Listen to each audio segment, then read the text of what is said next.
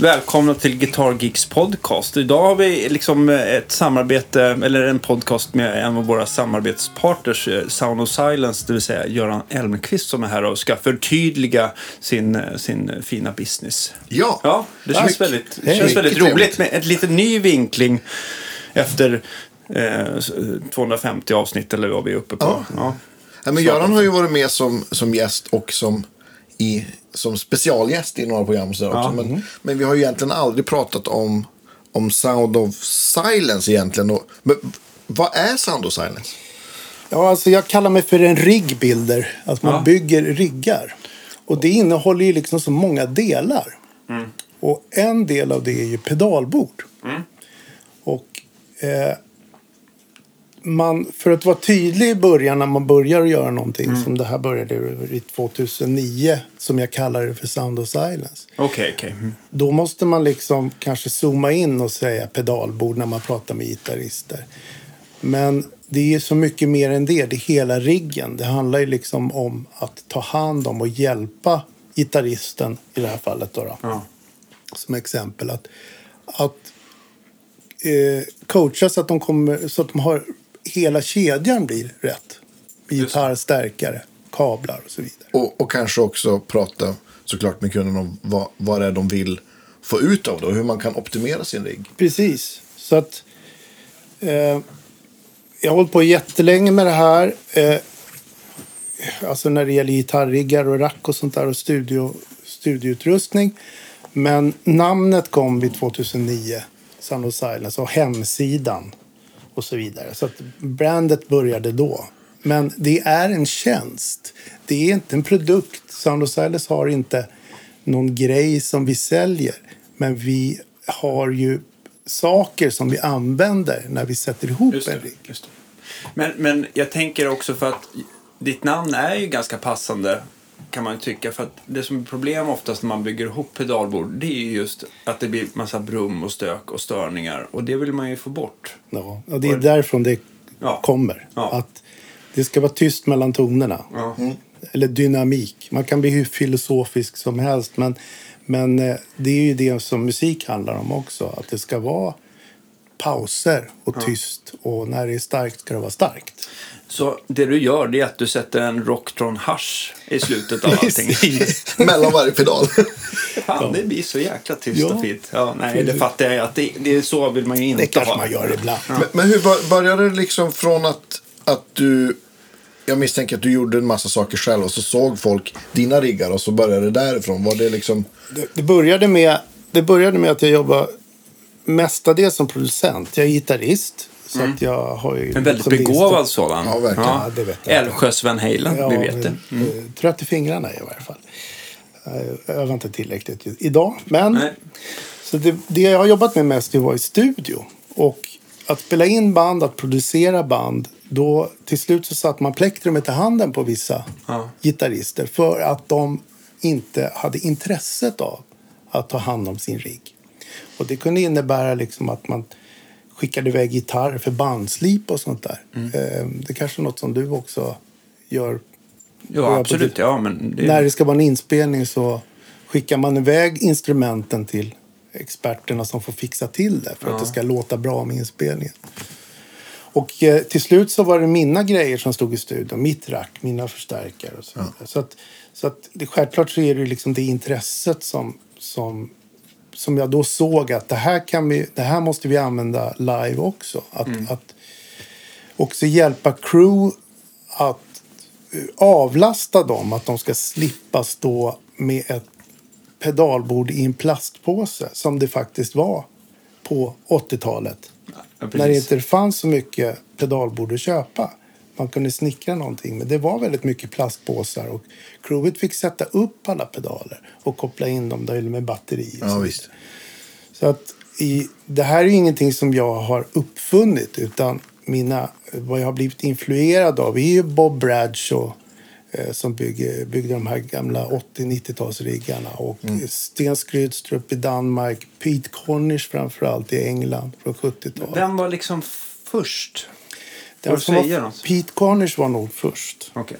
Han gick så långt så att han byggde pedaler. Han byggde ri- alltså, saker som han också byggde in i sina riggar. Just det. Han finns ju, ja.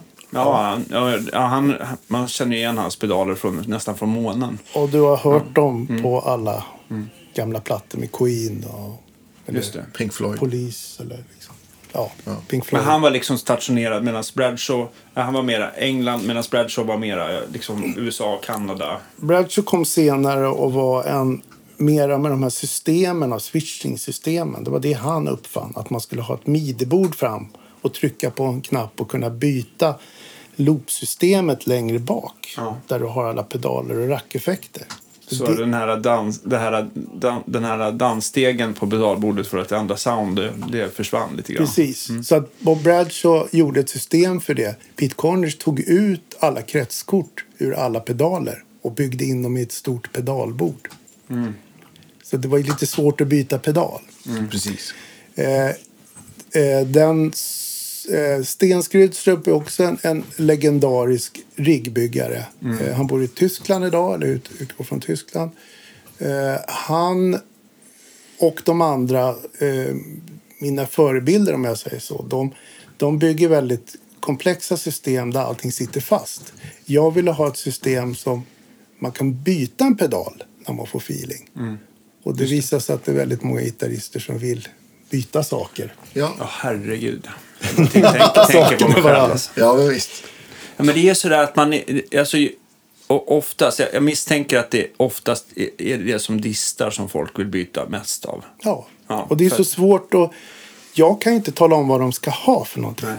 Alltså det är ju helt fel. Då har de ju... De måste ju prova själv. De måste ju komma fram till vad man ska ha. Mm. Så att det jag sätter ihop är ju kundens val av pedaler. Ja. Jag vill inte sätta mitt sound på det på något sätt. Det kanske jag gjorde mer när vi spelade in. För då var det mina förstärkare med. Jag visste Då hur var jag du en skulle... producent på ett Ja, annat vis. liksom. och då ville jag ha en greenback-element där. Eller så hade vi en boxstärk eller en Fender. Vi höll Mm. Just på det. att laborera med det. Men det är inte alls det det handlar om nu. Så att Sound of Silence är en tjänst. Och liksom vi installerar eh, för, för scen och för studio. eh, Installerar studios. Ja, just det. Och Ja. gör saker liksom som är studierelaterade. Jag står inte och snickrar och bygger i studion. Men jag gör kableringar och installationer och sånt. Och det- Patchar och ja. allting och Och det kan jag tyvärr inte dela så mycket om. För att de jag jobbar med vill inte att jag ska gå runt och ta bilder på deras studios.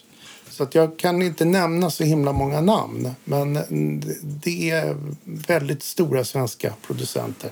Som skriver världshits. Ja. ja. Typ de största vi har kanske. Ja, kan man ju typ räkna ut det Ryd- själv. Rydman och... Och även andra såklart. Men när jag bygger ett pedalbord så kan jag ta en bild på det pedalbordet och lägga ut det på Facebook eller någonstans. Därför att det ser alla. Ja, men precis. Och därför har det blivit väldigt mycket pedalbord på Facebook. Ja, och Instagram såklart. Ja. Men jag, jag, tänker, jag tänker också från att man, liksom, man har en bra produkt och en plan som du visst eh, hade ganska tidigt sådär med Sound of Silence. Hur liksom, hur... eh, När upptäckte du att det här liksom kan bli ett levebröd? Att det liksom för att du liksom... eh, Att du fick då liksom lyfta eller att få vind i seglen. Hur, hur fick du tänka där? Jag eh, hade ju fördelen då att jag hade ett stort kontaktnät. Så att starten, det var ju inte att jag var tvungen att springa omkring och tala om vem jag var för alla. Nej, utan de kände till mig från studiomiljön. Just det. Och då fick jag snabbt förtroendet att, att göra de här riggarna. Eh, det var, I tidigt så var det panik för vissa svenska band som precis hade startat och skulle ut och turnera och göra USA-turnéer och så vidare. Det handlade om vikt, det handlade om liksom case och allting. Och hur, de, de visste inte hur de skulle göra. Det fanns liksom ingen att fråga på det sättet. Eh, och, så där kan vara lite svårt att förstå ibland. Det finns hur mycket duktiga crew och ljudtekniker och backline-tekniker och monitortekniker och, instrumenttekniker. Vi har massor av sådana i Sverige. Men deras jobb, eh, precis som att vara en duktig gitarrist, det är liksom att kunna passa in och vara bra för dem, den kunden de jobbar med. Precis. Det handlar liksom kanske inte om att vara världens bästa gitarrist för att vara en bra gitarrtekniker. Det handlar om att vara, eh, ha psykologin och liksom lyhörd att kunna liksom ta tag i de här grejerna. Just det.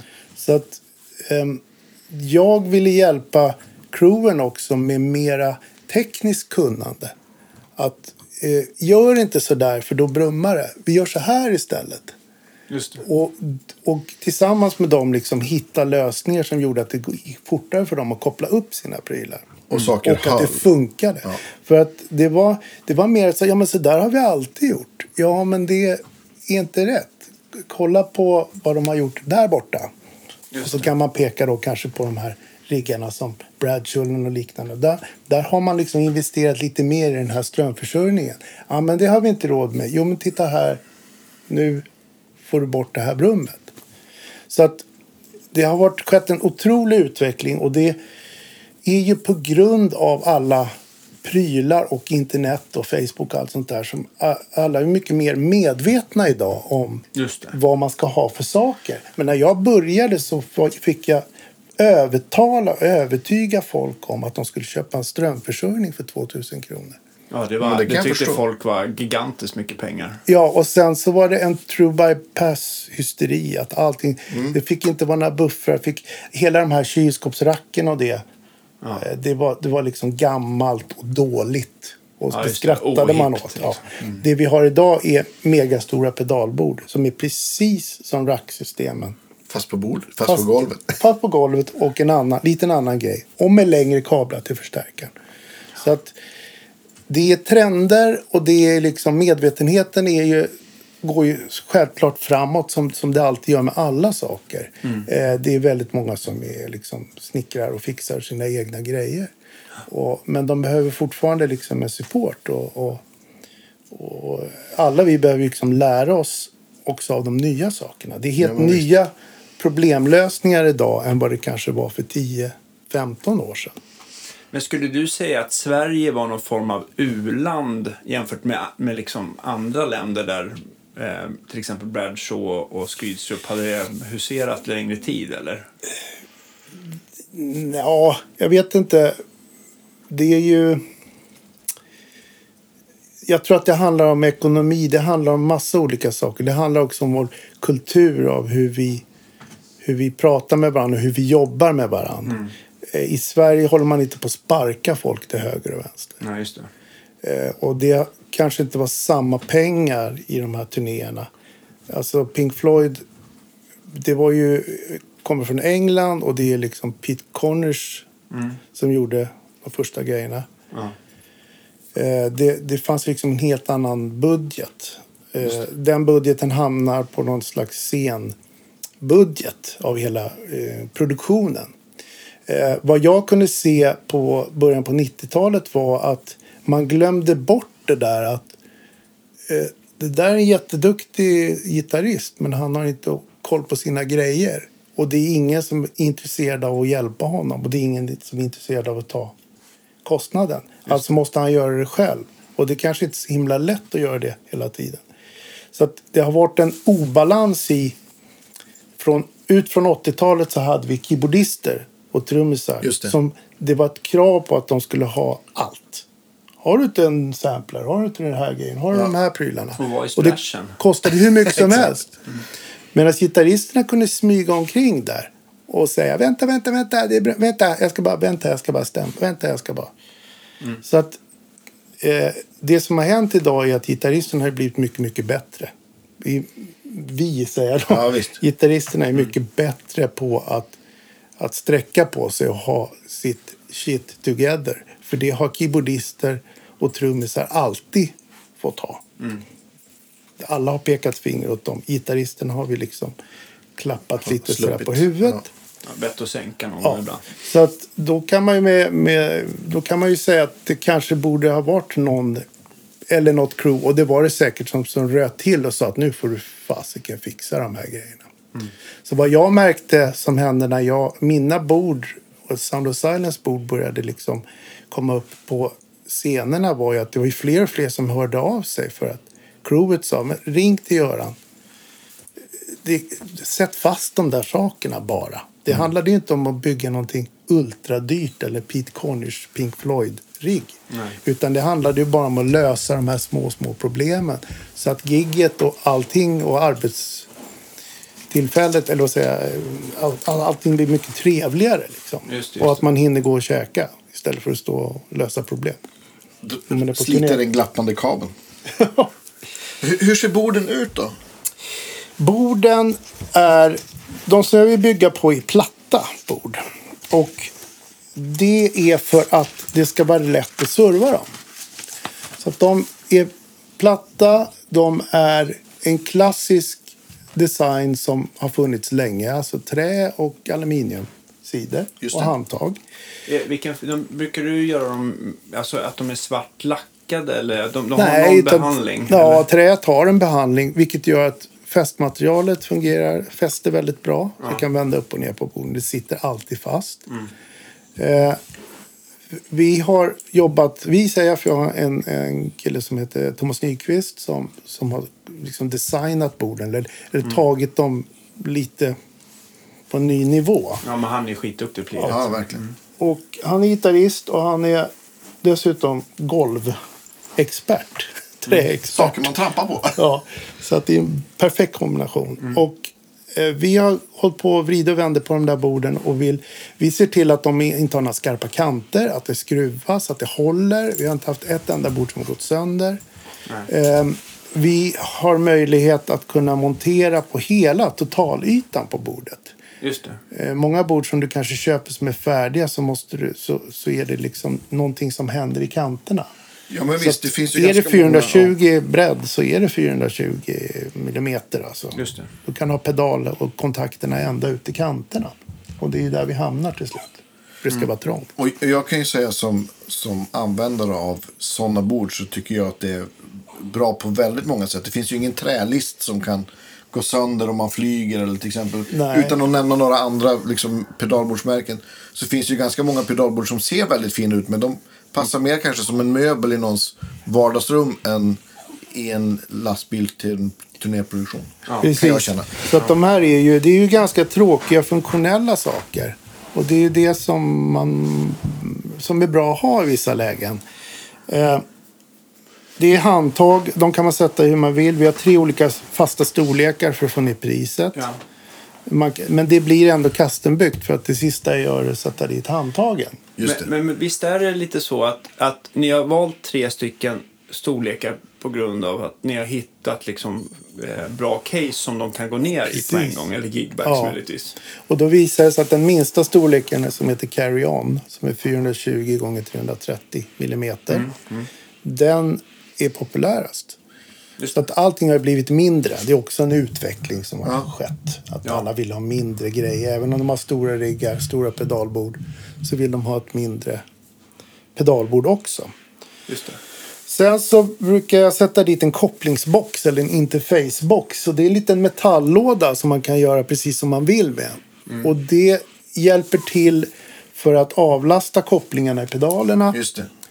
Det. Gör också att man kan trycka ihop alla pedaler. För att den där pedalen som du ska ut ifrån till förstärkaren, den kan ju sitta precis var som helst. Du behöver inte komma åt med alla de här kablarna. Så därför har du en sån här interfacebox. Det är ingenting som jag har uppfunnit heller, utan det har, all, det har funnits. Men det är, finns olika sätt att göra de där interfaceboxarna på. Jag har valt att göra väldigt enkelt och väldigt basic för att det ska fungera. Så För- egentligen en, en bra hållbar låda och hållbara jack. Men Ja. har, du något aktivt eller är de helt passiva Nej, lådor? de är passiva. Jag har provat med aktiva som jag vill. Jag har valt att lägga buffrar och sånt utanför för att det vill man kunna byta. Ibland behöver man inte en buffer heller. Nej, Och det är inte så lätt som man tror. Det, det är bra om boxarna är metall Just det. och att de inte är öppna på baksidan. Just det. Så att, eh, sen så lägger jag inte in någon ström där heller. Nej, just det. Och det, det vet de flesta att man har inte 230 volt precis bredvid sin ljudkabel. Det börjar brumma. Ja. Eh, det är som att ta, lägga en kabel på en, någon strömförsörjning, som någon linjär strömförsörjning och så kan du testa själv. Just det, just det. Ja. Eller ställa en wah-wah-pedal på en strömkabel. Är det inte också den anledning just att du väljer sådana här platta bord att, att som, som en del andra gör för att få bort strömförsörjningen så tar de ett tiltat bord och som man kan gömma den under till. Mm. Men problemet då är väl lite grann att den här säkert ringkärnetrafon som sitter där i att den strålar uppåt och Precis. neråt. Så sätter du en pedal ovanför den då, då kan det i värsta fall alstra Ja. brum. Det kan det vara. Och det gäller att veta. Det har ju kommit nya strömförsörjningar som inte är några eh, som är, som är switchade som det heter. Just det. Just det. Som inte strålar. Just det. Men du har fortfarande ström som strålar. Ja. Du har ett apparatkontakt som går in och så vidare. Så att man kan se massa bilder på strömlösningar tillsammans med ljud. Men det är ingenting som man gör. Och det vet alla i branschen. Det vet man när man installerar en studio. Eller PA eller PA-tekniker eller så vidare. Och det som är det svåra med för gitarrister är att vi, har, vi använder obalanserat system. Just det. Det är alltså en ledare i, i sladden och det är en skärm runt omkring. och det är det. det som gör ljudet. Ja. När du har en mikrofon så har du balanserad kabel. Plus, minus, plus minus och skärm. Ja, det är mycket, mycket lättare att bygga. Det är mycket lättare att bygga en studio eller sätta upp ett PA. Och det fungerar. tyst, Än att bygga ett pedalbord för någon som spelar med jättemycket dist. Det är det svåraste som finns. Har du, det finns ju något som heter semibalanserad. Är det någonting du har eh, arbetat med? Ja, sådär? och det gör jag med kablarna också. Att man, man lyfter på skärmen i en viss, åt ett visst håll. Ja, Men det, det gör man beroende på vad punkten är. just det. Så att ibland så... Man kan säga så här att det, man hör ingen skillnad om man skulle ta en sån kabel Nej. och jämföra. Så skulle Nej, det omöjligt att höra någon skillnad. Nej. Men när du har 20 sådana kablar så hör du att du får ner bakgrundsbruset och bakgrundsbrummet. Just det. Och sådana kablar kan du nog... Jag tror inte du kan köpa sådana, utan de måste du löda. Och, så jag gör det av ren automatik. Det kan kännas lite onödigt ibland, men, men eftersom det slutresultatet fungerar och det blir väldigt tyst så har jag fortsatt att göra så. Ehm, så att... eh, Och som, som du sa, har man, ju mer, mer gain man har, ju, ju, Känsligare. ju känsligare blir det. ja, Ja. Och när man pratar om det här för er som lyssnar så är det alltså testen man gör är att dra ner volymen på gitarren. Ja. För att gitarren plockar alltid upp störningar. Så är det liksom. Ja, men- Akustiska eller vad som helst. Det är lysrör och det är, eller lysrör, det är lampor, det är LED och allt vad det är. Ja, men- Drar man ner volymen på gitarren då hör man vad förstärkaren och pedalbordet gör. Mm. Och kablarna. Hur går liksom, om vi säger att det är någon som kommer in med, med en påse pedaler och vill sätta ihop det här. Hur, hur går det liksom rent faktiskt till? Alltså, I vilken ordning brukar du liksom börja med kunden? Jag brukar... Alltså när man, man köper ett installerat bord av Soundhouse Man köper tjänsten av att fixa till det här. Och då... Det snabbaste är att jag får en bild och de mejlar. Och s- berättar om vad de, hur de spelar, vem de är och hur, hur, hur liksom miljön är. Om de bär grejerna själva eller om de ska på turné eller om de ska ut och åka i världen och så vidare. Så att man får en bild av liksom vad behövs det här. Eh, därför att jag vill ju inte liksom välja bort eh, amatörer och andra som spelar liksom som vill ha min hjälp.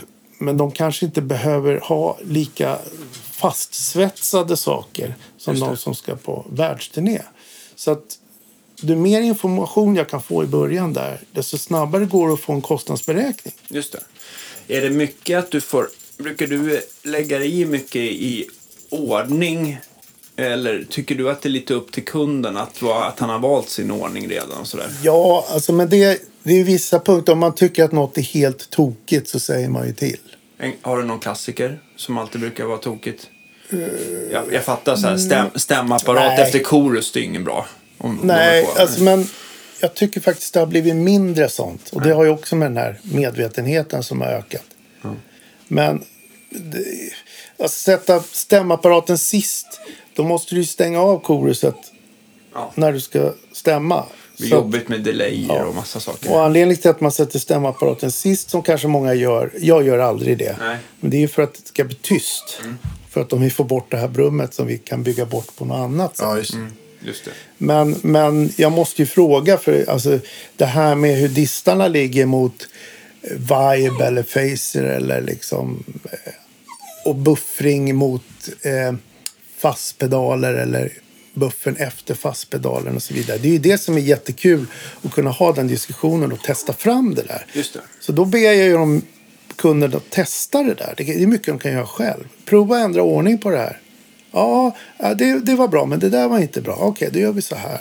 För just när det kommer till exempel till vibe och chorus och, och eh, andra modulationseffekter så kan de väl, de, de beter sig lite olika om man lägger före något som distar eller efter. Väldigt mycket. Och jag tror att det är många som tror att det alltid ska vara efter fast det egentligen kan passa i många fall bättre före. Ja, liksom. och det kan inte jag... Jag kan inte säga vad som är rätt och fel. Det är väl utan det måste man testa. Ja, men precis. Det måste man. Men jag tycker att folk ska göra det. För det är inte alltid som man, det är inte alltid som man tror. Självklart. Och det kommer ju också från på 70-talet. Eller på det- 60-70 när man hade pedaler och Marshall eller Fender så hade man ingen loop i förstärkaren. Så det. alla pedaler hamnade ju innan det som distade lite grann. Ja. Eh, Så att idag så har vi mycket mer möjligheter att- flytta runt. Och då finns det ju loopsystem där du kan programmera ordningen på pedalerna. Och det, det finns ju de som tycker att det är väldigt, väldigt viktigt. Det var jag lite motståndare mot i början. Men idag så ser jag faktiskt fördelarna med det. Just det. Och det kan ju vara för att det finns så himla mycket olika pedaler idag. Som liksom... Eh, eh, det finns multieffekter som man kanske vill flytta på. Eh, att de ska vara en vibe så ska de vara tidigt och sen ska de vara reverb så vill man att den ska vara sen. Just det.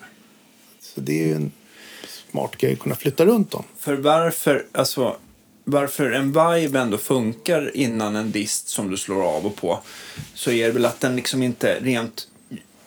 Alltså vibens djup påverkas inte så mycket av på samma sätt som ett delay eller ett reverb om du slår av och på disten om, de, om effekterna skulle ligga före. Liksom. Det blir Alla- någon nivåskillnad. Alla sådana här modulationseffekter som phaser och flanger och vibe Ja, och chorus.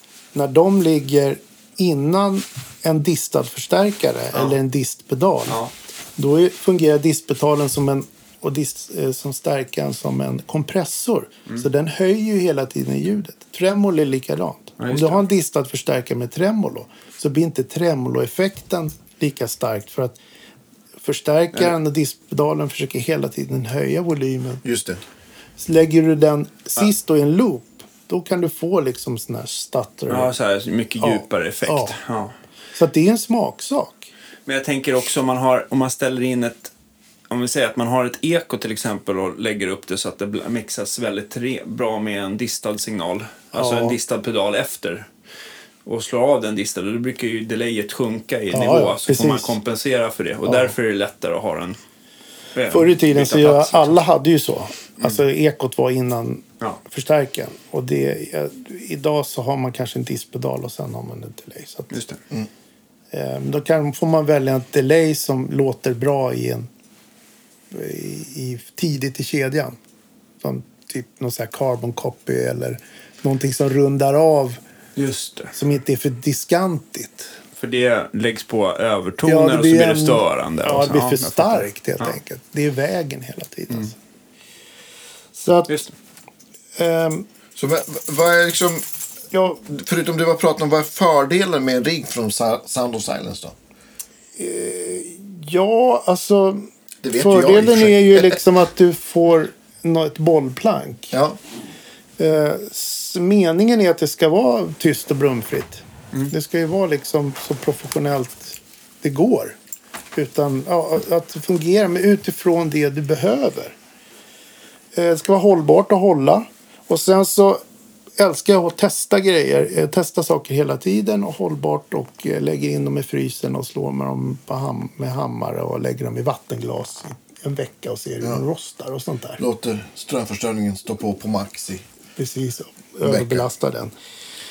Och så att allt som eh, sånt som jag tycker om att jobba med är väldigt hårt testat. Mm.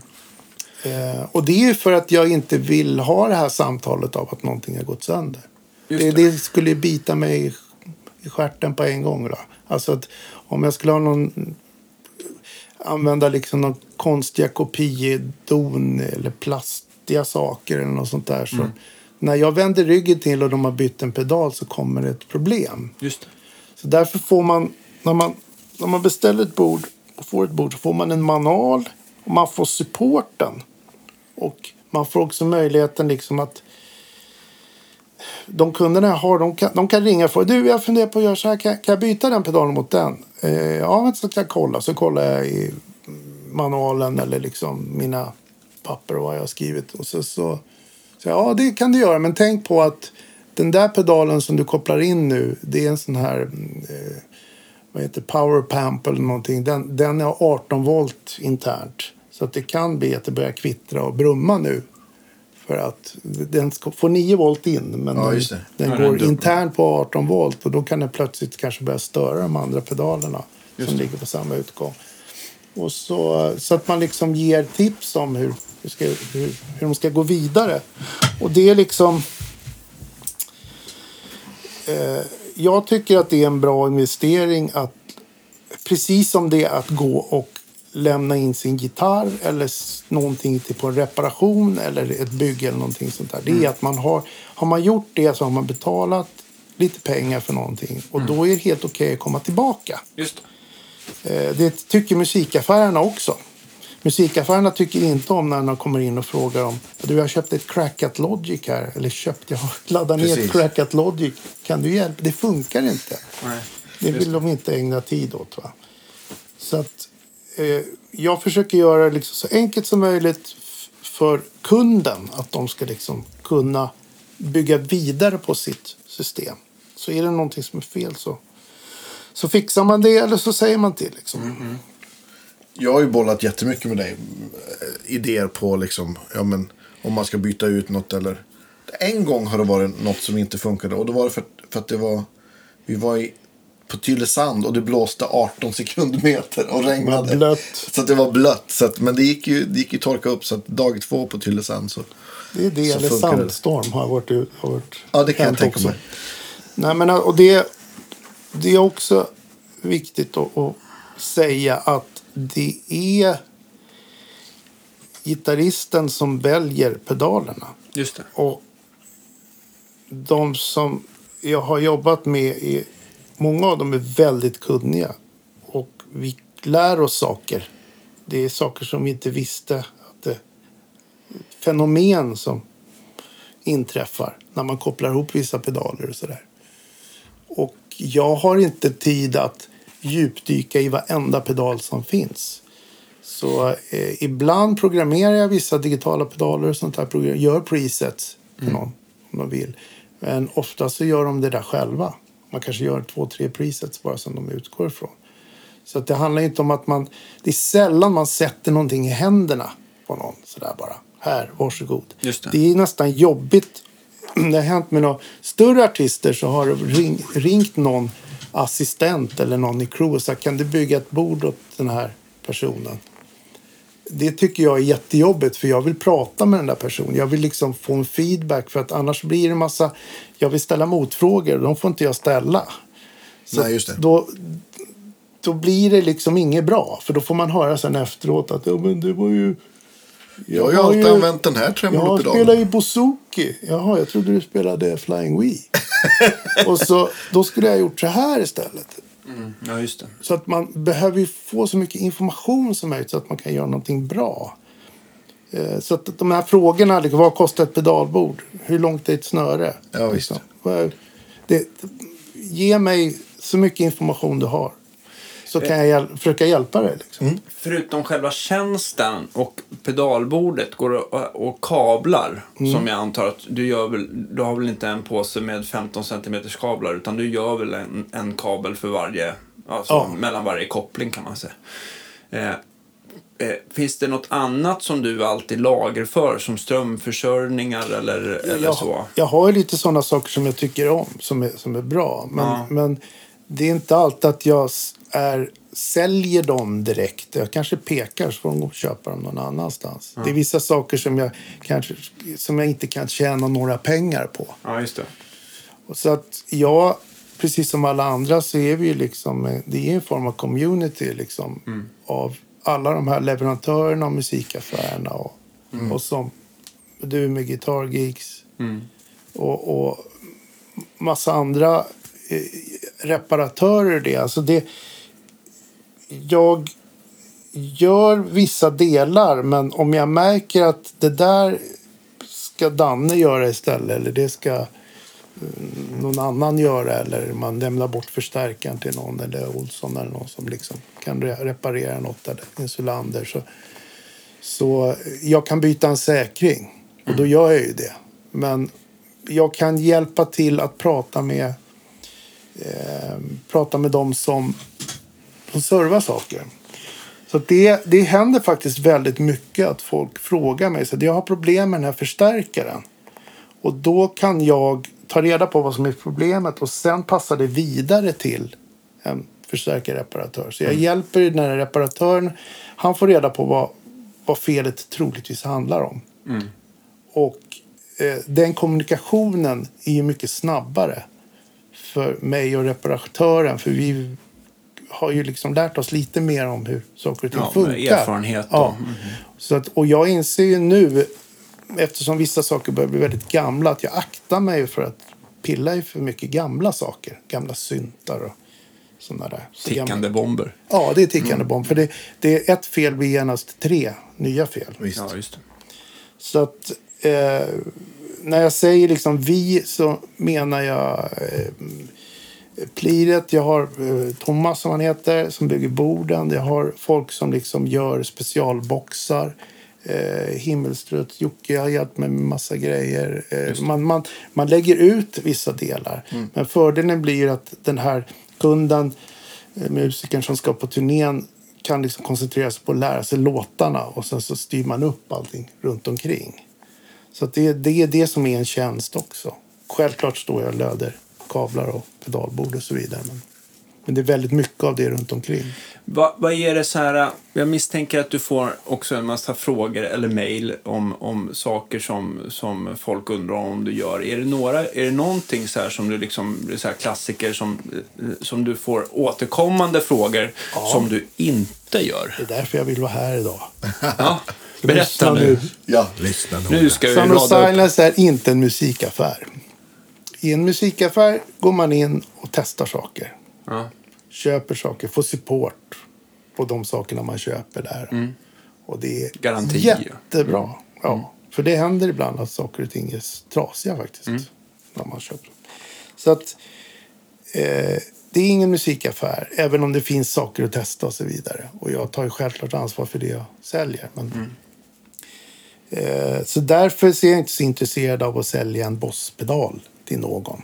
För att det tjänar inte jag några pengar på heller. Nej. Eh, Det kan man väl göra för att man är snäll. Men det gör man i helhet Just någonting.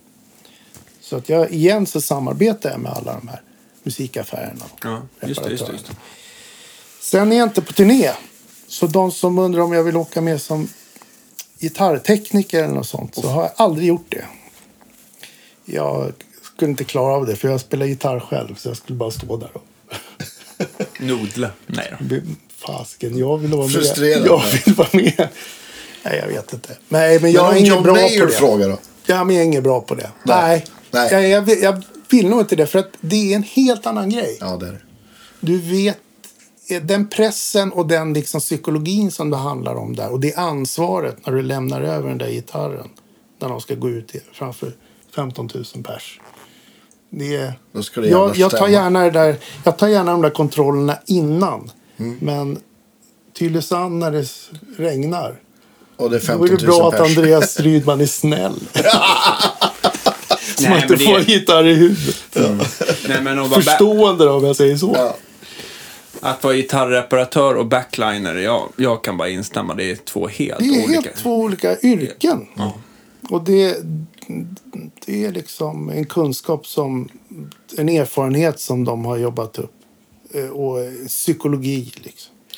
Men, men jag kan bara flika in, för när jag startade här för för eh, x antal år sedan, då tyckte man ju själv så här att, att bygga pedalbord, det fanns ju liksom så här, ja men det är väl bra att liksom kunna ha den tjänsten också. Och jag kände bara ganska fort att fasiken, det här, för att bygga snygga och bra pedalbord så är det jäkligt tidskrävande. Om man inte gör det hela tiden. För vissa grejer, det handlar så mycket om erfarenhet, om hur man liksom fördelar. Oftast är det många saker som ska in på liten yta. Det har väl hänt dig x antal tillfällen. Ja, Hur fan ska man få plats med allting? Och hur ska man liksom löda och så att alla kablar och allting inte börjar brumma och sånt där. Och jag kände bara till slut att det här bara, det är liksom inte, det är inte värt det för mig. För att, för att jobba med att sätta ihop pedalbord och rigga på det här sättet, man måste nästan göra det hela tiden. Och samma sak gäller till exempel att man ehm, jag kan tänka mig att göra hjälpa någon och visst det är inga problem så att löda någon kabel men, men det är bättre att jag liksom håller på med liksom det jag gör nu. Att man Ja. servar gitarrer liksom, så får man skicka allting till Göran. Eh, Men det är samma sak med att arbeta med vintagegitarrer. Det är ju många som kommer in här och bara, vad är den här värd? Och jag tycker just att, så här, att kunna lägga bra vintagepriser på saker, det kräver ju också att man, liksom, liksom, man, man, Ja. måste liksom jobba med det hela tiden. Man måste ha liksom näsan i, i, i nej inte näsan, men alltså man måste liksom, liksom hela tiden hålla sig fräsch och uppdaterad på, Mm. på, på just vintagegitarrer. Och det kräver rätt mycket research och, och ja, känna hur vinden går. Och, Jag känner att man liksom, det är svårt att liksom göra allt. Det är bättre att man gör det man tycker är roligast och bäst på. Liksom. Ja, och det man märker är det, de små gitarrjusteringarna som jag gör. Alltså intonera och sätter in mikrofon och gör någonting. Alltså det gör jag ju för att jag spelar gitarr. Men sen kommer du till en bas eller något så blir det lite annorlunda. Alltså verktygen och det. Alltså, det- man märker ganska snabbt att ska man göra det där så behöver man rätt saker. Ja, absolut. Och det är, ju därför så. jag kanske löder eh, det här jag gör. Därför att inte alla som tar sig tid att, att öva på att löda och skaffa bra lödkolv och lödtenn. Och så. Det, det har tagit jättelång tid att bara hitta rätt där. Och, så att jag håller med dig. Det är liksom... Ibland vill man göra allt för att man är intresserad av det. Men man, jag känner idag också att jag släpper mycket, mycket mer av de här frågorna liksom om vad den här gitarren värd eller så vidare. Man kan gissa, men det blir bara en gissning till Ja. slut. Ja. Nej, men jag gör det att också, liksom- men man säger så här, man måste, för att bli bra på någonting så måste man hålla på med det hela Ja, tiden. Och det är precis. väl bara det man ville ja, få sagt helt enkelt. Men, eh, men eh, Sen ja. är det det att, alltså det som eh, jag känner när jag, jag har sett hur liksom de sociala medierna har utvecklats. Jag tycker att det är lite tråkigt många gånger när det för mycket folk som ställer frågor om hur jag... Det var någon på Facebook där stallet hade lossnat för en akustisk gitarr. Alltså, eh, hur ska jag göra? Ja, du ska lämna in hos en gitarrreparatör, hade Ja. mitt svar varit. Ja. Alltså det, det är för mycket... Do it liksom- yourself. Ja. Och den, den smartnessen är inte bra i längden. Därför att om du tar kontakt med en gitarrreparatör eller någon annan eller kommer till Sound of Silence så kommer du lära dig massa. Din investering, de här 2000 kronorna som du kanske betalar för någon del. Ja, ja, eller någonting. Du, det, alltså det, du har en support. Du har, du har också liksom när det som jag backas av är att jag är försäkrad till exempel. Jag har hand om saker som är jävligt dyra. Jag måste ha en företagsförsäkring. Jag är med i de här organisationerna och det är, inte- bara liksom att jag surfar på NAM och så vidare utan jag, eller AS när jag håller på med studiegrejer och det. Utan jag kan få direkt information från alla de här eh, produkterna och så vidare. Jag kan, jag kan gå liksom korridorerna bakom allting och ha access dit. Det är det som jag säljer också. Liksom den helheten. Så att det är svårt att konkurrera med som det kan bli då på Facebook ibland. Och konkurrera med någon kompis som kan som är lite. skitduktig. Ja, eller som är liksom ingenjör. Och därför har jag sagt till många som säger kan du laga den här pedalen? Ja, men det, den kanske kostar 1800 kronor ny och det kommer ta flera timmar liksom för någon att hitta rätt. det är bättre att du frågar din kompis då. Som kan göra det lite då och då. Ja. Så det, det är det som att liksom, ska man bygga sin veranda själv eller ska man ringa en professionell snickare som är försäkrad och betalar skatt? Liksom. Så, och du får ett Ja, det- kvitto. Och du, jag menar, när du åker på turné och du har gjort, vi har gjort en installation, jag skriver upp alla serienummer och så vidare. Om du blir av med grejerna. Så jag, jag har hjälpt flera liksom, kunder som har i ett försäkringsärende behövt bevisa vad tusan de har för prylar. Då Ja, har jag haft visst. kvar allting. Och det har hänt hemska grejer. Det är turnébussar som har brunnit upp och pedalbord som har blivit... Alltså ett helt stort nytt pedalbord som är stulet och så vidare. Mm, det är många tusenlappar. Herregud. Ja, alltså det... är- Ja, det är, ju- tillsammans med allt annat så är det liksom eh, halv miljon, miljon av grejer. Liksom. Det var ett dansband som blev av med en inbrott i sin buss. Då var det bra liksom att titta hur... Vad var det för grejer egentligen? Och här är bilderna. att, Kom det någonsin tillbaks? eh, jag vet inte. Nej. Men, ja, så att, men, och jag tycker väl det där händer lite, inte så ofta nu för tiden heller. Det verkar som att eh, man har hand om sina egna grejer. De, man lämnar inte saker i turnébussarna. Det var en sån här gammal 70-tals, 80-talsgrej. Vi fick inbrott i turnébussen. Ja, det, var sällan man, det är sällan man hör det idag. Ja. Men vad jag menar med det här är liksom eh, när du betalar för någonting så har du liksom så får du någonting som ska backa det. Och det jag vill uppmana många till att göra det och inte bara till mig utan till andra. När du behöver hjälp med dina musiksaker eller gå till en musikaffär. Därför där kan du gå tillbaka och skälla på dem sen och säga att hjälp mig med det här. Och det, så ska det ju vara. Man ska få liksom en support och en garanti. Men hur gör man då? Om man vill beställa ett bord eller få hjälp med något från Sound of Silence. Hur går man tillväga då? Och då tar man kontakt med mig. Och eh, det kan ju vara sms eller vad som helst. Eller Messenger eller vad det kan vara. Men jag försöker styra över det på mail. Och jag vill veta så mycket som möjligt. Jag vill ha bild på det kanske de har. Så att man kan beräkna något. Utrymmesmässigt och kostnadsmässigt. Och sen försöker man göra ett kostnadsförslag. Eller man gör ett kostnadsförslag. Och där det finns utrymme för att diskutera det igen. Just det. Så att, och det vill jag också säga idag att om man kommer in med världens största pedalbord som man har byggt själv som kostar sådär 48 000 i pedaler och frågar vad kostar det om du ska bygga om, bygga om det här med alla kablar och så vidare så kommer det kosta en fruktansvärd massa pengar. Ja. Och det är troligtvis inte rätt. Du skulle behöva sätta dig ner och sortera lite. Eh, alla är inte så, men det har hänt att jag har fått helt orimliga frågor som jag måste sitta och räkna ut. Ja, det kommer att kosta 150 000. Det var någon som hade fyra förstärkare, han skulle kunna switcha alla och sen tre lådor. Och, Ja. Alltså det, det blir ju löjligt. Och ja, man vill ju ha förståelsen där att eh, det är mer saker det är om det är ett loopsystem och så vidare, desto dyrare blir det för att det är mer material.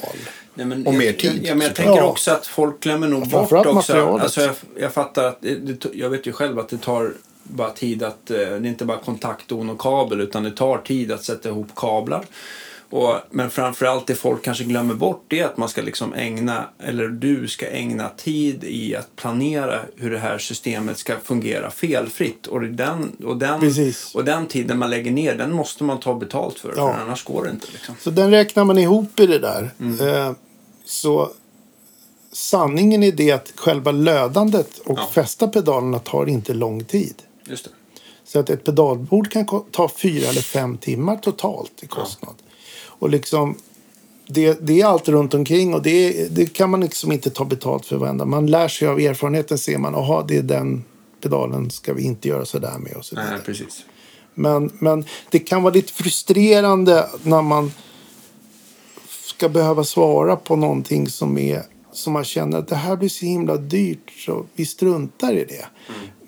Jag, det jag sa faktiskt, eller jag säger ofta nej, men en kund som jag sa nej till nu och sa att vi bygger på ditt bord istället därför att du är troligtvis inte mogen för att ha ett stort ett, ett pedalbord än. Och då är jag ärlig liksom. Och det handlar om att han inte bestämt vilka pedaler han ska ha. Liksom, jag har inte riktigt testat klart det där. Man måste göra sin hemläxa också. Det kan inte någon annan göra. Jag, ingen kan liksom tala om för dig vad du ska spela på för gitarr eller ha för strängtjocklek. Du måste ju testa allt det Ja, där. men visst. Liksom. Så det känns det är bättre liksom att ta ett steg tillbaka och säga att då bygger vi någonting på det här. Jag fixar till det som, är, som glappar och det som brummar och så byter vi strömförsörjningen. Ja. Och det har varit jättekul och det har gjort jättemycket för många amatörer. Som liksom säger, jag har inte råd att lägga de här 12 000 kronorna på ett pedalbord med de här pedalerna och kablar och allt vad det kan vara. Saker runt omkring. Det är inte bara arbetstid. Va? Utan vi, vi gör något enkelt istället så att det blir roligare att repa på helgerna och, och att det Mm, låter bra om grejerna. Ja. Det, det är ju liksom, det vill jag göra också. Det behöver inte vara massa kända personer som hela tiden ska liksom använda de här grejerna. Just det. Eh, Precis. Det kan till och med vara liksom väldigt angenämt många gånger att få en sån reaktion, en sån aha-upplevelse av att oj vad bra det blev. För att vi ändrade ordningen på några pedaler och sånt där. Så att det är ju igen, så det går ju tillbaka till liksom kunden. Ja, Ja. att de måste ju göra sin hemläxa liksom. Men men vi, vi, en, en, jag tänker också så här. eh, Ser du något mönster i kunder som har eh, haft din tjänst och byggt ett pedalbord? Blir, är feedbacken att eh, åh, jag skulle ha tagit modellen större eller tvärtom? Att fasiken, vad ska jag med allt det här till? Alltså att man skulle tagit downsizat lite grann. Att man, liksom, man vill ha in för mycket på Ja, samma... det har ju varit så. Så Ja. därför försöker jag downsiza på en gång. Eh, Den här Wawa-pedalen, använder du den? Nej, egentligen inte. Ja, men ha den löst utanför bordet. Just det. Volympedalen, ska du stå med foten på den hela tiden? Eh, Du springer ju omkring på scen. Ja, jag tar bort den. Och då har man plötsligt fått jättemycket space. Så att Ja, det är bästa som finns att få stötas och blötas, alltså planera. Så att det, det är många som liksom ställer frågor och funderar ett halvår. Och sen kommer de tillbaka. Nu har jag testat det här. Nu har jag kommit fram. Och nu har jag kollat på de här videorna. Nu har jag verkligen testat det här och det du sa. Nu ska jag ha det här bordet. Men du har ju fortfarande möjlighet att kunna byta pedaler. Ja, men visst. Men, men Andreas hade ett megabord. Eh, bland det största tror jag ett tag. Ja, Och det blev för Ja, stort vi, med vi, caset. du och jag orkade lyfta det tillsammans. ja men precis. Men det, till slut så blir det liksom inte praktiskt. Nej, precis. Det, det var ju arbets- bra om någon annan bar. Men sen blev det ju så att jag använde det ju inte om inte någon bar det åt mig. Nej. Så att, Nej, men då, och ska du spela på en liten scen så får du inte plats på scenen. nej, nej, det, det, Så det, det- gick ju inte. Det Bortsett helt- från vem som bär, om du skulle lägga Ja, det i bakluckan Jo, så blir det till slut blir det... Sen blir det också en, lite andra saker som händer. Som jag, det här med att man... Det blir så mycket fokus på prylarna. Ja. Och det kan ju vara att man vill att det ska vara så. Ja, Men Det är ju kul. Visst, jo det är kul.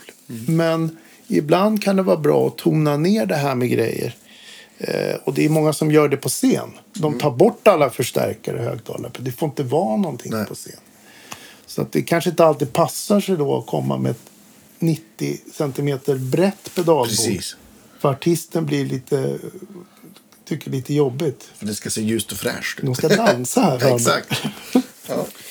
Eh, Har ni... Eh, ja, alltså jag tänker på när ändå... Eh, har ni hittat någonting... Eh, om man säger att man har ett pedalbord som man bara kopplar in utan effektloop och sånt där. Alltså man bara kopplar rakt in i input på en förstärkare. Och förstärkaren lägger ner mitt under gig. Har ni hittat någon bra eh, vad heter det, pedal eller eh, simulator som, som gör det som man bara kan linea ut ifrån som ändå har funkat om du står in ner eller ja, får i sidefills eller någonting sånt där. Det är ju panik där. Så Ja, jag vet. allting, s- vad som helst är bra. Ja. Och det kan ju vara en Helix. Det kan vara en, vad heter de, Simplified. Det finns massa små såna här amp in a box pedaler. Och IRs kanske. Så att om man är rädd för det så kan man ju ha då kan man ju bygga in ett sånt system som ett emergency-system där du switchar om Just det. och så blir det line ut. Jag har faktiskt aldrig gjort det. Eh, Kanske inte jag, är så stort problem. Nej, jag har byggt små bord som kompletterar ett, ett B-bord som har varit ett emergency-bord. Okej. Där jag har suttit sådana pedaler. Men mitt senaste bord är ju så. Det har jag, Mm. liksom, där tänkte jag ut att jag har liksom en, en HX-stomp som- så att jag ska kunna köra, ja men både använda det som line-bord och kunna, eller köra det som, som ett vanligt pedalbord men även kunna köra det som, som line. Går det på en pedal, eh, knapptryckning då eller måste man in och ändra i Nej, menyer sånt nej, det är en annan. Det är bara, jag har liksom olika banker för, för förstärka ljud eller högtalarsimulerade ljud. så Ja, att det, är bara, det, är bara, det är bara byta ett par banker så är man. Och koppla två kablar så är, så är man igång. En annan grej, jag tänkte så här, det är ju så extremt mycket eh, grupper på Facebook och det är YouTube-klipp och det är, eh, det är olika pedal eh, grej. Är det någon så här grej som, som lätt missuppfattas eller börjar, är det vissa grejer, börjar det spåra ur och börjar folk tappa fotfästet? Är det någonting som du, som du liksom bara vill sätta ett litet varnande finger ja, för? vi hade ju ett ämne där som Andreas och jag pratade Ja, men precis. Det var du var intresserad av. Ja, men precis. För, för, för den här grejen med wet, dry, wet har ju då stötts och blötts Ja, den skulle vi kunna... ganska mycket. Och, Ja, det är väl bra. och det känns som att det har blivit missförstånd vad det egentligen är och vad det kom ifrån och att det begreppet kanske används lite generöst i dagsläget kan jag känna. Ja, det är... Jag har eh, förberett mig här. Ja, så att jag tar ut en Underbart. färdig pizza ur ugnen. Ja, det är bra. Ehm, wet dry wet är... När man säger wet dry wet då menar man att det är en, en högtalare till vänster som har bara effekt, vänster effekt. I mitten har man en högtalare som där det är torrt ljud, inga delayer eller reverb eller något sånt.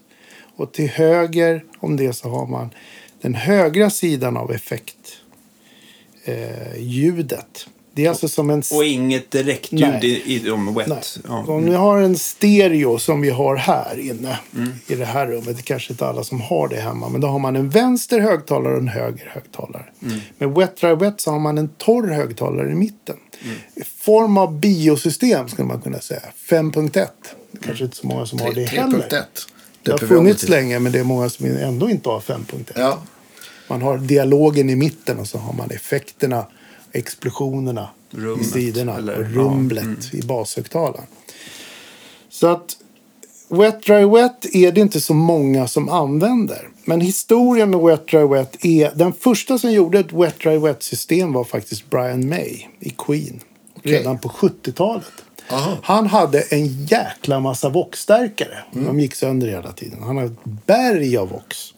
Vad hade han? 14 stycken. Ja, men ser man inte det eh, på någon, den här eh, Music Aid-konserten ganska tydligt? Att en det är vägg om... Ja. Han gjorde så att han hade en förstärkare av Voxarna, eller flera, som var eh, med phaser och, och treble boosten och allt det där i mitten. Där var det torra ljudet. Ja. Sen hade han ekoeffekterna, för de var så brusiga och inte lika bra som de är idag. De lät häftigt, men det var inte samma kvalitet. De låg i höger och vänster som ett stereosystem. Och om man lyssnar på Brighton Rock som är en låt från vilken platta är det? Jag vet inte. Ja. Ja. det finns ma- det typiska han gjorde var att han hade 800 millisekunder delay på ena sidan och 1600 på den andra. Så han kunde spela kanon med sig själv. Just det. Så han liksom mitten, vänster, höger. Mitten, vänster, höger. Så spelade han liksom skalor och så vidare. Just det. Och det satt i takt. Och det använde han på jättemånga låtar. Mm. Och det är bara ett wet, dry, wet system. Mm. Eh, som han byggde ihop själv i stort sett. Den som, gjorde, som skapade det här wet, dry, wet eh, benämningen på det, det var, det var Bob Bradshaw. Och missförståndet med wet, dry, wet, eh, om, man, om man tittar på hur det började, så handlar det om att de ville använda en förstärkare med en loadbox. De ville ha en Marshall. De ville ha en box ut från högtalarutgången och köra stärkan stenhårt starkt. Det var vad de ville göra. För att sen skicka den signalen vidare till slutsteg eller liknande saker. De ville använda hela förstärkaren som en distbox. De ville ha mer gain. Mer kontrollerat. Så han byggde en loadbox som var på 4 ohm. Den var statisk. Det vill säga att den... När förstärkaren eh, från högtalarutgången så gick det den här, till den här loadboxen. Den förstärkaren eh, såg en statiskt motstånd hela tiden. Inte som en högtalare som hela tiden rör sig och är reaktiv. Mm, just det. Så att det blir ett väldigt fnissligt ljud. Det blir ganska diskantrikt, man får filtrera det lite och så vidare. Mm, det. Men det fungerar. Men så var de första fram till år 2000 tror jag. Two Notes var de första som började med reactive load. Just det. Så passiv eller statisk load blir det, det som är... Förstärkaren jobbar mot tegelväggen hela tiden. Så här. Just det, just det. Och den distar, men det kanske inte låter så snyggt. Men då gjorde han en sån box som var på 4 ohm. Och sen var det flera gitarrister som provade det där. Van Halen bland annat, han tyckte att det lät dåligt. Han ville ha 16 ohm istället. Och då började de labba med att ta ett element. Jag tror det var han och... Det finns på... Ni kan hitta det här på nätet när Bob Bradshaw berättar om de här sakerna. Men han har förklarat det här som alla då missförstår varför det här uppkom. Det, här, det var enda anledningen var att man ville ha ut... Eh, man ville få ett bättre grundljud kontrollerat. Liksom. Så till slut så kom de på det att om vi använder en högtalare som, då blir den ju reaktiv. Då kan vi gömma den högtalaren någonstans i en låda eller något sånt där. Då tror förstärkaren att det är en högtalare här. Ja. Och då ändras den i bas och diskant och frekvensområde och Mm, så vidare. Det låter mer på riktigt. Det problemet som blev då är att en, ett element mot en stor 50 eller 100 watts förstärkare låter inte heller rätt. För där vill du ha fyra högtalare. Precis. Så Fyra gånger 12. De bara hitta en sån då som orkade med en 100 Ja, wattare. Mm. ja då, får, då får du också välja ett element som du kanske inte tycker låter så bra för det. Då. JBL. Ja. Så att till slut så kom de på att varför har vi inte en 412-låda? Och på den tiden, på 80-talet, slutet på 80-talet, så kunde man ha väldigt mycket grejer med sig när man var ute och turnerade. Så då använde man den här mittenhögtalaren för att få det här superbra ljudet. Där har vi disten, där har vi allt. Där har vi wow, Kärnan. ja, wow-pedalen, alla facer och allting. Det hamnar där. Va? Sen hade man det andra problemet som vi inte har idag, som de hade då, var att alla effekter var gjorda för studios. Och effekterna var inte, absolut inte anpassade för gitarr. Det var ju linjenivå. Ja. Och det brusade och det lät på alla sätt och vis. Så att de ville man liksom separera. Och då var det väldigt praktiskt att lägga dem i två högtalare, vänster-höger, som ett stereosystem. Just det. Därför att originalsignalen är ju 100 procent. Där hör du din gitarr. Men det här reverbet du har, det kan ju vara 20 procent eller 15 procent i volym av vad du har din grundgitarr. Just det. Så att nästa gång, om ni håller på att labba med ett delay eller ett reverb någon gång, titta vad ni ställer mixen på.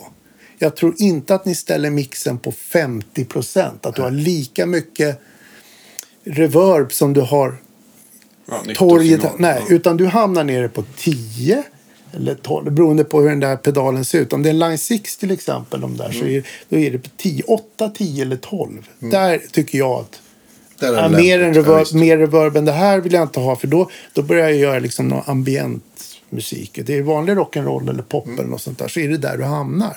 Så det innebär att de här stereosystemet behövde inte alls jobba lika mycket. Eh, det, det kunde du hålla ner lägre och, du, och de kunde jobba mer på ett annat sätt Just som var praktiskt då. Eh, idag så är det ganska onödigt att hålla på med det systemet. Därför att idag har vi mycket bättre saker. Eh, missförstånden var också att må- många trodde, eller tror idag, att, att det låter bättre när högtalaren bara får ta hand om ett ljud. Men det funkar inte riktigt så. Därför att det, all, det vi gör i studio är att mixa en skiva eller liksom ett album för att det ska låta bra i två högtalare eller hörlurarna. Mm. Just det. Det är liksom, den konsten har folk övat på sedan 40-50-talet. Liksom. Ja, stereo kom på 70-talet. Men att få det att låta bra i en högtalare. Allt ljud. Så att ett wet dry wet system skulle vara väldigt klumpigt att bära med sig. Och det skulle nog vara omöjligt för dig.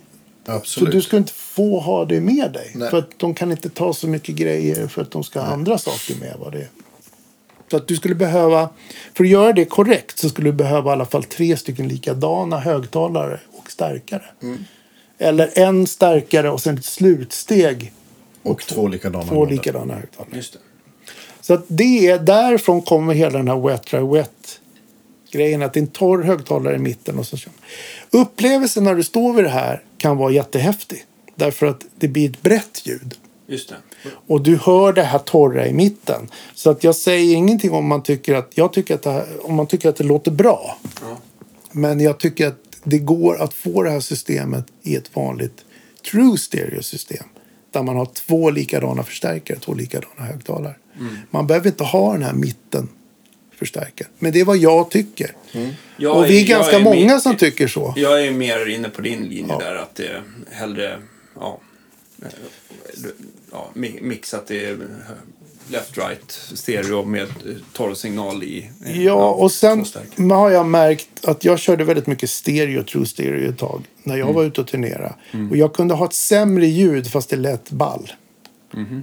Så att jag slutade med stereosystemet och fokuserade på att få ett bättre ljud i mono. Mm. Därför så fort du har den här pitchen, den här reverbet eller det Mm. här stereo-delayet så är det som nougat. Oh, ja. Det låter, det låter inte så bra, men plötsligt lät det jättehäftigt. Men det låter inget bra. Därför att i publiken, eller någon som står vid sidan, hör inte stereoeffekten. De hör monoeffekten. Ja. Och då, då kanske man ska, ska prata om true stereo. Allt när man... Vi har 5.1, vi har 7.1.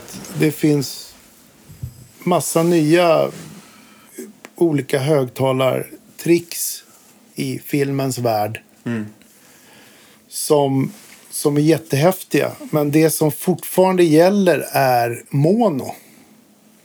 Så lyssnar du på gammal gamla klassiska plattor eller så vidare så är det liksom de fungerar och låter bra i mono.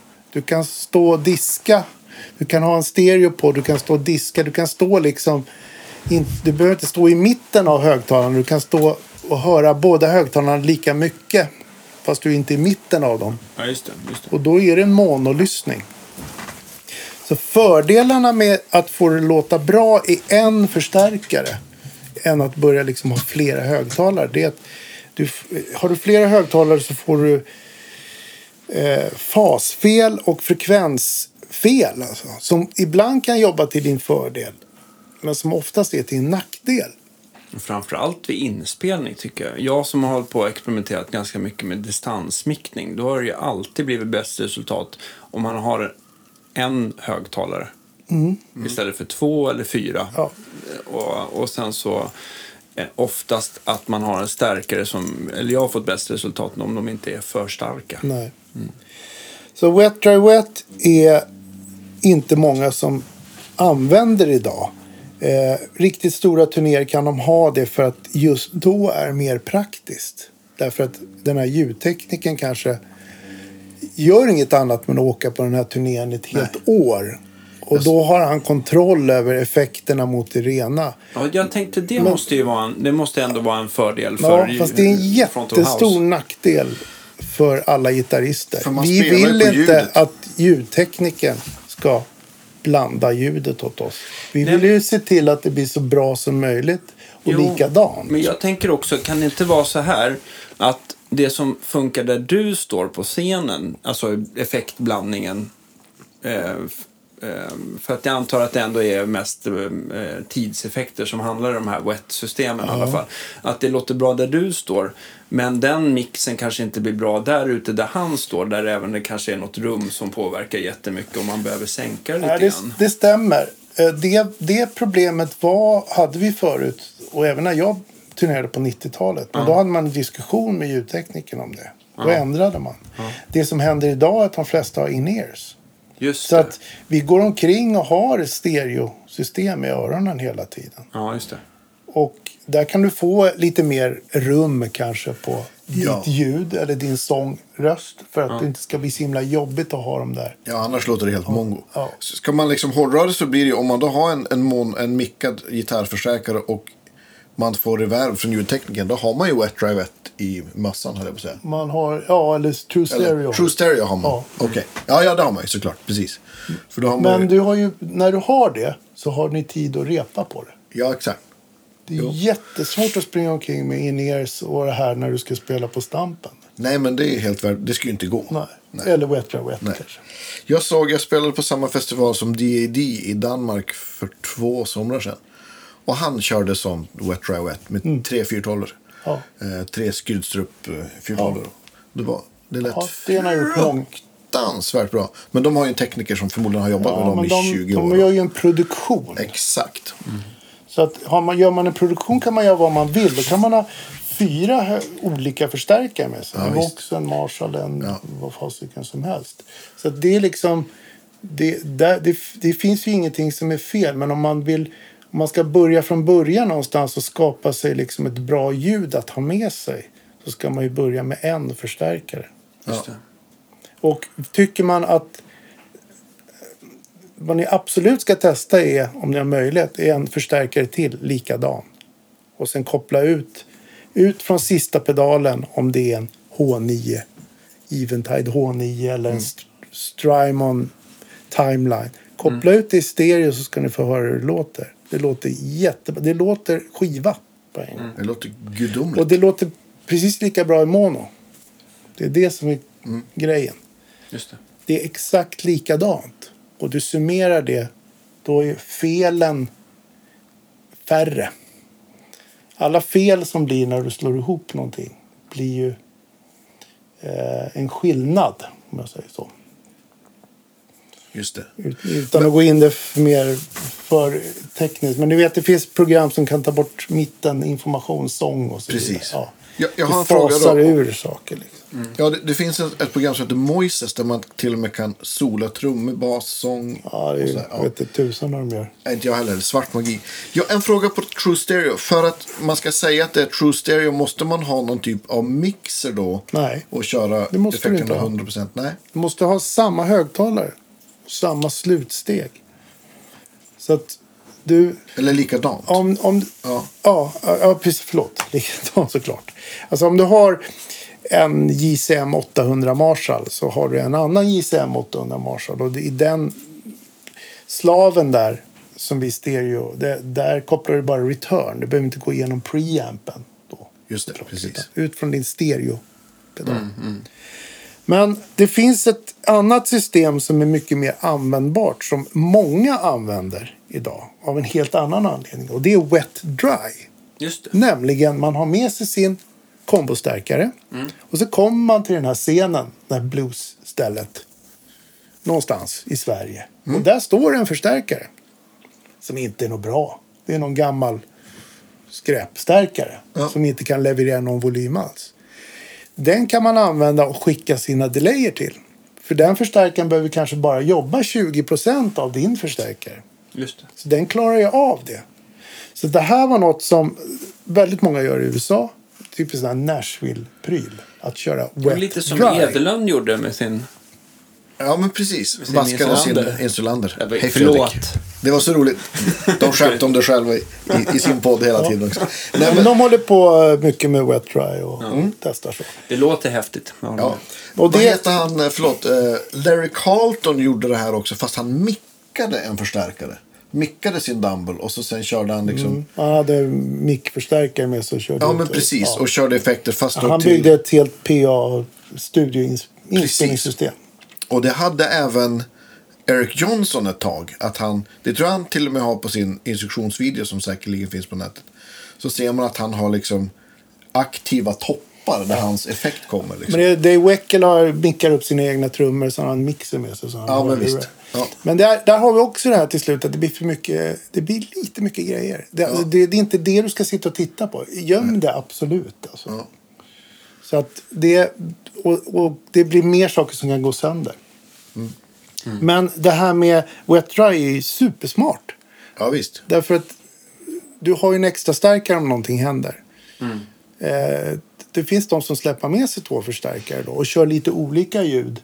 Att köra effekter i den andra stärkaren. Men vad man ska tänka på då att man ska för att det här ska bli bra monokompatibelt, det vill säga låta bra i hela lokalen, då ska man inte köra ut eh, det torra i den där dry-stärken. Förstår ni vad jag menar då? Det är bara effekten du ska ha. Bara delay-studsen. Det, det. reverbet.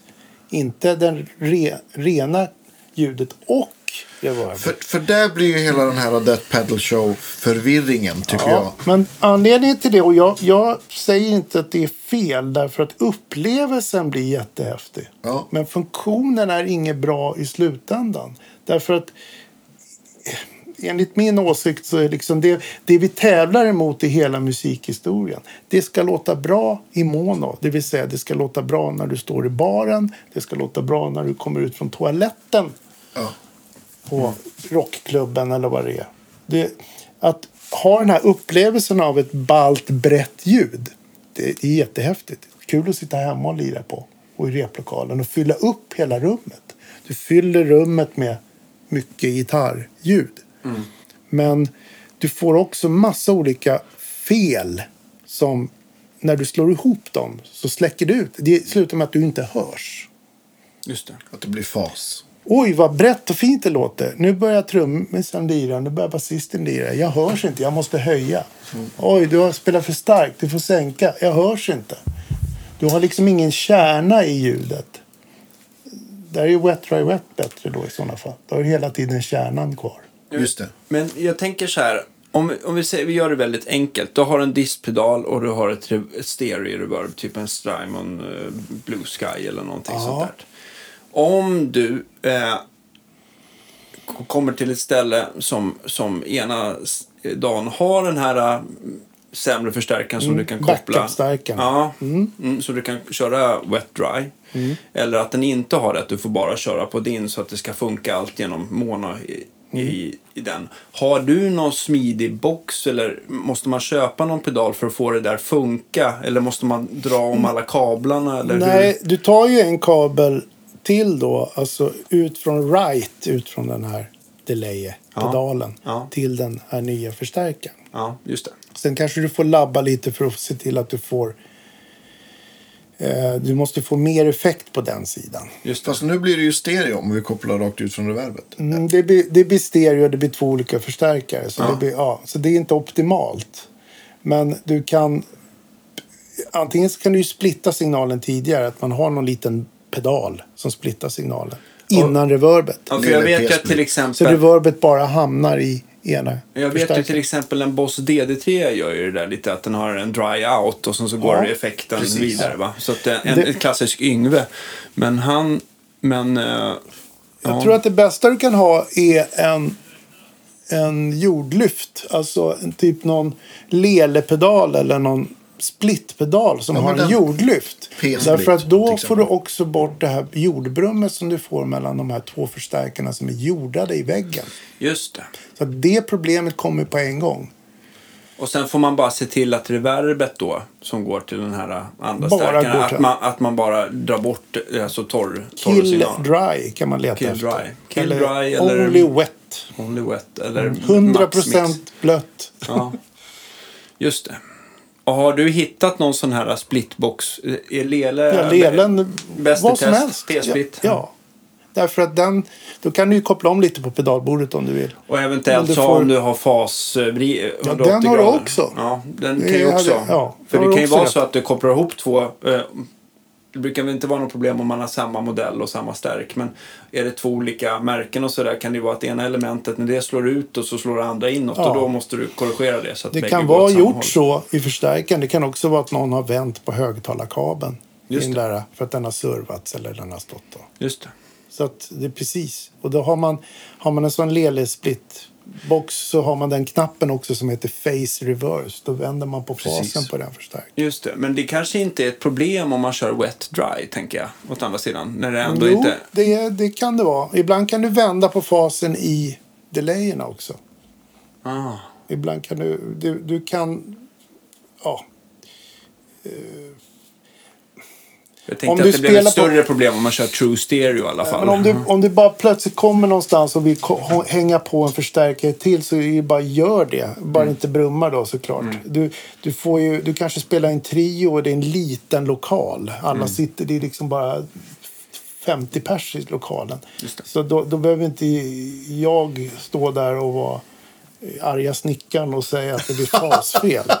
För att det, det får ju en, det händer, blir en ljudupplevelse. Men vad man ska tänka på är liksom att den upplevelsen som vi är vana vid, den är i stereo. Vi har två öron. Nästan alla av oss va? Eh, och det är liksom balansen där som gör den här stereoupplevelsen. Det, så låter det även om det är mono eller stereo. Det kan vara lite svårt att förstå det här ibland. Det li- blir lite abstrakt. Men, men om du har ju två hörlurar oftast och sätter i öronen från din telefon. Det är väl det minsta du har. Det är stereo. Så håller du för ena örat och lyssnar mot en datorn så här. Då är det mono. Fast det är inspelat i stereo så är det ändå mono för du hör bara med ett öra. För om du hör dåligt på ena sidan så är det. väldigt mycket monolyssning. Men är det inte sådär just när man spelar in, du som är ljudtekniker, att, att, att om man har en uppmickad gitarrförstärkare med, vi säger en klassisk SM57 va? och, och du lägger den kanske lite eh, åt vänster eller höger eller någonting. Då är väl det egentligen inte äkta stereo utan mer panorerad mono. Även om du går Ja. ut i stereosystemet. För att spela in stereo så behöver man alltid ha två mickar Precis. som är fullt panorerade. Men om man lägger på en Precis. effekt på den här 57 då borde det, om man lägger på ett reverb. Ja, alltså det, det här är väl också väldigt luddigt antar jag. För att jag antar att det är ett stereo-reverb. Men, ja, Men ljudsignalen är mono. är, som går in i mono. Just det. Ja. Eh, det som Ja, har vi, hänt också... vi kanske kommer från ämnet, men ja. Nej, nej, det är nej, det gör vi inte. För att missförståndet fortsätter va? med det här med att det finns så mycket pluggar som har flera högtalare i ears och man ska använda två mickar. Det det. är också en hysteri. De flesta vet att man kan micka en gitarrförstärkare med en mick eller två mickar. Och det Ja. vanligaste är en SM57 och någon form av bandmick. Mm. Eller en SM57 och någon form av dynamisk, eh, förlåt, eh, Kondensator. kondensatormick, någon stor Neumann eller något Ja. sånt där. Mm. Det är de vanligaste sättet. Och att börja med två förstärkare i din plugg och ha två mickar på vardera sida och hålla på att flytta de mickarna. Det, det, får du ett bra ljud med det så är det ju bara att gratulera. Men jag tycker ändå man ska försöka sträva efter att försöka få så bra ljud från början med så lite saker som möjligt. För att det kommer låta fantastiskt bra sen. Mm. Det, det, har du ett true stereo-system, två förstärkare, två lådor som är exakt likadana och inte har någon effekt på. Då kommer ljudet upplevas som att det kommer från mitten. Just Det kommer i mitten, även om högtalarna står lite brett. Det är reflexer i rummet. Det blir en stereoupplevelse bara det. Men Exakt. sen när du slår på den där lilla, lilla effekten som är svag så blir det liksom arena. Det blir jättestort. Va? Men du fortfarande har du punch i. Fortfarande hörs du. Precis.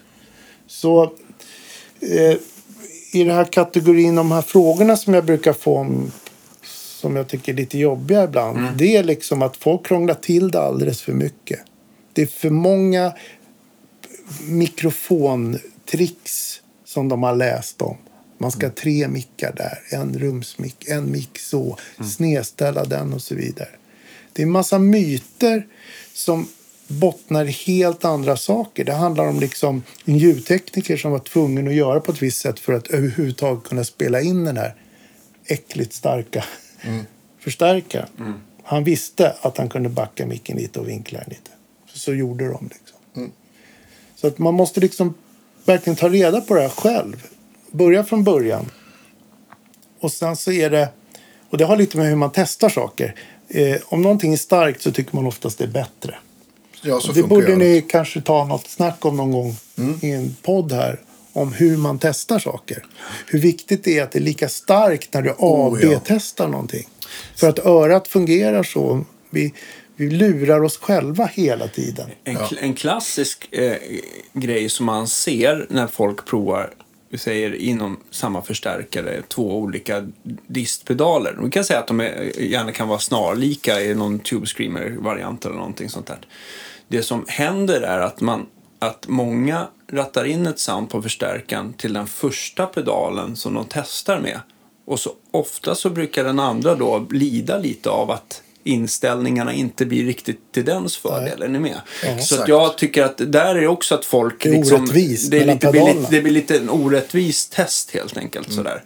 Så, och samma sak när man testar högtalare, olika högtalare till en förstärkare som, som vi gör mycket här tillsammans med Olsson när vi ska, Ja, visst. han ska utveckla nya modeller och någonting. Eh, hitta en högtalare som kan allting. Jag menar, det är ju, du, ställer, du ställer en. EQ på stärken som ska balansera med den högtalaren som kanske sitter i. Och sen så jackar du ut till något annat. Ja, då blir det ju kanske, då kanske du inte tänker på det, men då får du, ska du egentligen korrigera för eventuellt att Ja, ja, där ska man ju diskanten spela sticker in. iväg eller inte. Va? Då borde man ju spela in det. Så Ja. att man kan gå tillbaka och lyssna. Man blir trött i öronen och så Ja, vidare. det, Så det, blir massa, massa, massa saker. Och olika högtalare har ju också olika verkningsgrad. Ja, så att det om man har också. en som är 103 dB och en som är 96 dB så kommer man ju bli tycka att den ena låter klent och svagt. Ja, det är en jättestor skillnad. Vad man har är att man har eh, speciella testboxar. Alltså AB-boxar som man kan relä-switcha för att testa olika. Det gör jag jättemycket. För att liksom till slut så vet jag, jag vet inte vad, vilken pedal som låter. Eh, för att jag liksom ska eliminera det här med att man tittar på någonting eller lurar sig själv att den där är dyrare och den är bättre. Precis. Så man riktigt gör en AB-test, en blindtest helt Ja. enkelt. Som är rätt. Ja.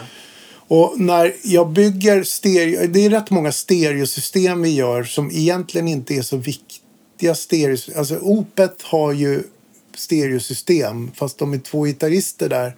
Så att ljudteknikern, han ser det på ett litet annat sätt. Han vill inte att det ska vara två stereogitarrer som kommer ut. Nej. Han laborerar med det där och de har samma ljudtekniker hela tiden.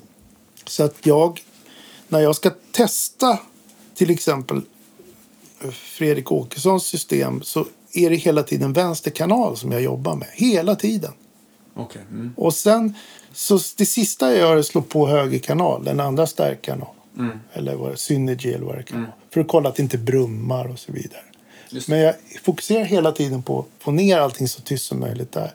Sen när han kommer in och testar så får han höra det i mån och sen slår man över i stereo och då är det julafton. Alltså det är också en insälj liksom. Att det, men det måste ju låta bra från början. Men det där kan ju också vara, eh, det kan ju också tippa över, alltså starkare behöver inte alltid vara bättre heller. För att om du, titt, om du tänker en, så här, en plexi Marshall som en 100 wattare som är ganska, kan vara elak och spela jävligt starkt innan den börjar knorra på slutsteget. Då är det ju ganska skönt att ha de här 20 watts greenbacks som har en en känslighet på 96 dB jämfört med ett par Vintage 30 som har 100. Då- Och, den, och så trycker den kanske på lite extra av det här twangiga di- lågdiskanten eller höga mellanregister som gör att det liksom slår lite lock för öronen. Så att det kan ju vara att ibland så kan det ju vara till starka toppar kan det ju vara skönt med element som liksom Absolut. komprimerar och dämpar lite grann och i vissa fall så vill du få ut så mycket ljudtryck som möjligt ur din lilla 15 watts kombo. Det liksom, var för ju att det ska så, höras. det var så Ja, det började. Det var svaga element. Just det. Marshallen var på järnet. Allting var på 10 men det var 20 watts. Fyra stycken 20 watts element. Så det var inte en Randall-låda på 380 watt. Nej, precis. Som det är, och liksom Mesa Boogie Rectifier och så vidare. Det är en helt annan volym egentligen. Ja, men Vintage 30. Jag tycker i och för sig. Vintage 30, det är ju... Ja, Alltså, det är också starkt.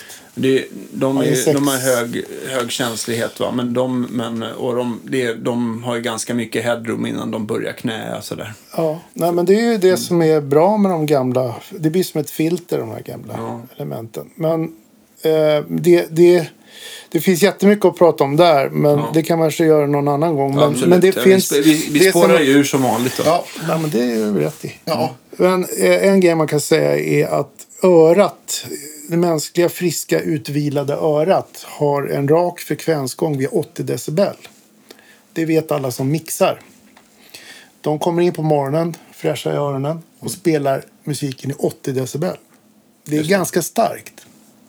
80 decibel är starkt. Är det liksom med Men det- medelvärd? Ja, Mm, det, då är örat rakt.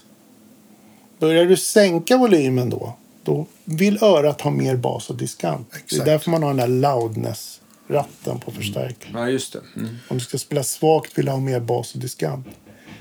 Spelar du ultrastarkt, spelar du för starkt, då blir det ju fel frekvensgång också. För då Spel- komprimerar örat. om du lyssnar för starkt så är det liksom någonting som inte är sant. För du hör inte det som hörs. Om du lyssnar vid 80 decibel, då hör du hur mycket bas och diskant det är. I typ 20-30 minuter. Sen börjar du bli trött i öronen. Och sen kommer hälsovårdsnämnden in och skriver en liten lapp och säger att du bör lyssna inte i de här hörlurarna mer. Ta en paus efter 25 minuter och så vidare. Det finns ju massa sådana här hörsel... Eh, liksom, regler eller vad man ska säga. För hur man ska liksom inte skada hörseln. Ja. Men det har, har med det att göra. Så att när du testar någonting så gå in med fräscha öron på morgonen. Testa starkt. Det är normalt starkt, över samtalston. Och så spela in det. Eller ta en paus. Och så gå tillbaka och testa.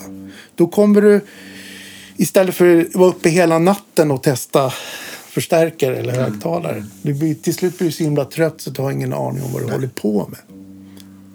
Det, är- Nej, men så jag- är det bara tyvärr. Jag, jag tror i alla fall att det vi kan eh, fastslå det är i alla fall att man, man gör bäst man, man gör liksom bäst beslut vid ett, vid ett specifikt eh, ljudtryck som inte är för svagt eller för starkt helt enkelt. och utan inte vara, för länge. och inte Nej. för länge. Mm.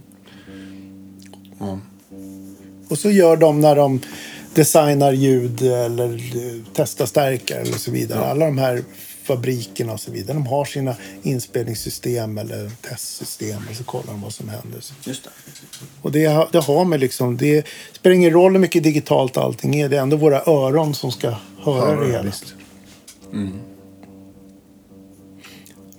Ja, nej, men jag, jag, eh, det är mycket information att ta in och tänka, tänka på. Men det, Ja. ja. Vi kanske ska runda av så för idag. Vi ska kunna sitta här och prata till imorgon tror jag. Om Ja. massa roliga saker. Men vi har garanterat anledning att återkomma och prata om, om andra saker. Jag tänkte bara eh, en sista grej för att, för att ändå... Eh, man kan ju inte ställa den här frågan nu. eh, Vilken är den sista gitarrsaken du säljer? För det passar ju inte i dagens ämne. Men jag tänker bara, är det någonting som har precis släppt som är lite nyhet eller nytt kul som du, ni tycker, eller du tycker folk ska liksom bara... Ja, det där kan ni titta in. Ja, nej, jag tycker inte det har kommit, det har inte kommit någon ny teknik. Nej? Eh, det har kommit mer av allting. Eh, det har kommit ja, fler saker att välja av. Men det är inte som att när Kemper eller Axe-Effect kom eller Den, den, alltså, något sånt den där. Quad Cortex kan komma på.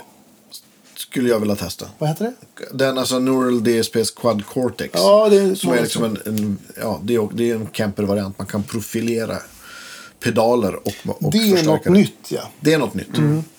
Men den, den, är det, den säljs inte i Sverige? Jo då. Ja. Det, det finns och eh, eh, det kanske till och med kan vara så att vi kommer göra ett program om det. Vem vet? Spännande. Men eh, vi tackar dig för att du kommer hit Göran. Jag Tack jag hoppas fick att du här. fick, eh, fick Ja. sagt det du ville få sagt i alla fall. Ja. Sätta pedalbordet platt. Ja, exakt. Ja. Fast Ja. du har ju hyllor nu också. Nu har vi hyllor. Det är det nya. Det är det nya. Ja. Stort tack till alla Patreons och kaffeköpare också. Och eh, Muggar kommer någon muggar gång. kommer. Och faktum är att då det här sänds så finns det även tröjor. Hörni. Men det kommer ni inte missa för att det kommer Facebook målas fullt av. Ja. Ja. Tack för idag. ja. Hej då!